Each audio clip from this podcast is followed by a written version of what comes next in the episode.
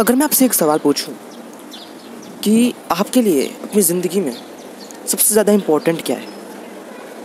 तो आप में से कईयों का जवाब होगा, मेरे लिए मेरी फैमिली इम्पोर्टेंट है, मेरे लिए मेरा करियर इम्पोर्टेंट है, मेरे लिए ये ये चीज़ इम्पोर्टेंट है। लेकिन अगर मैं आपको ये बताऊँ कि ये हर चीज़ आपको लेकर ख़त्म हो जाएगी अगले साठ साल के अंदर तो आप क्या कहेंगे? तो आप सोचेंगे ये कैसे? साठ साल के अंदर दुनिया ख़त्म कैसे हो सकती है? तो ये डेंजर एक्चुअल में पोज हुआ है।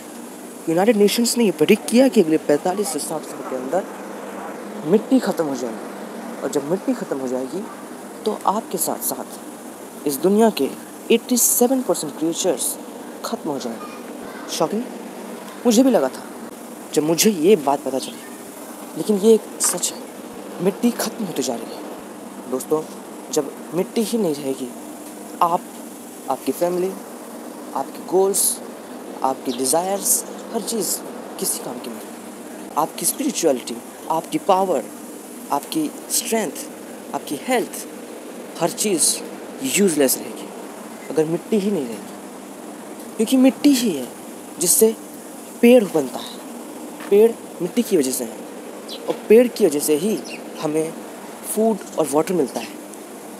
मिट्टी की वजह से ही किसान खेती करते हैं। और जब अच्छी मिट्टी ही नहीं रहती है, उसी कारण या तो फ्लड आ जाता है, या तो सूखा पड़ जाता है, जिसकी वजह से किसान आत्महत्या करता है।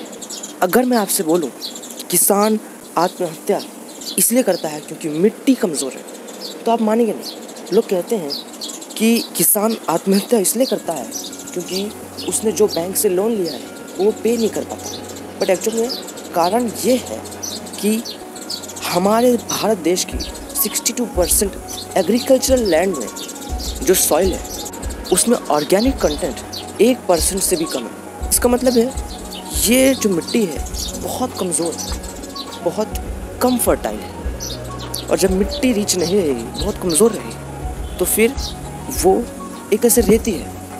और रेत में खेती करना, ये एक पागलपन है। और फिर इसके बाद जब बारिश होता है तो फिर वो मिट्टी इस लायक रहती ही नहीं है कि वो उस खेत में जो पानी गया है, उसको वो सोख सके। क्योंकि रिच सॉइल का ये एक कैरेक्टरिस्टिक होता है कि वो पानी सोख लेता है। तो जब बारिश होगा तो वो खेत उस पानी को सोख ही नहीं पाएगा, जिसकी वजह से फ्लड आ जाएगा। वो लैंड उस पानी को सोख ही नहीं पाएगा, जिसकी वजह से फ्लड आ जाएगा। और इसके अपोजिट केस में जब ड्रॉट होता है, यानी जब बारिश नहीं होती मैं आपको बता दूँ दोस्तों, कि जब बारिश नहीं भी होती है ना तो जो मिट्टी होती है, उसने जो पानी स्टोर किया रहता है, उसके दम पर वो खेती किसान कंटिन्यू कर सकता है, बिना बारिश के भी। तो क्या ऐसे कंडीशन में किसान आत्महत्या करेगा, जब उसका सब कुछ हो रहा है? क्या उसको खाना भी नहीं मिलेगा? तो क्या आपको लगता है कि अगर मिट्टी अच्छी होगी तो किसान कभी भी आत्महत्या करेगा? मैं सिर्फ़ किसान के संदर्भ में बात कर रहा हूँ, लेकिन ये हर जगह रिलेवेंट है। आप जो खाना खा रहे हैं, आप जिस हवा में सांस ले रहे हैं, आप जो पानी पी रहे हैं, हर चीज़ मिट्टी की वजह से है।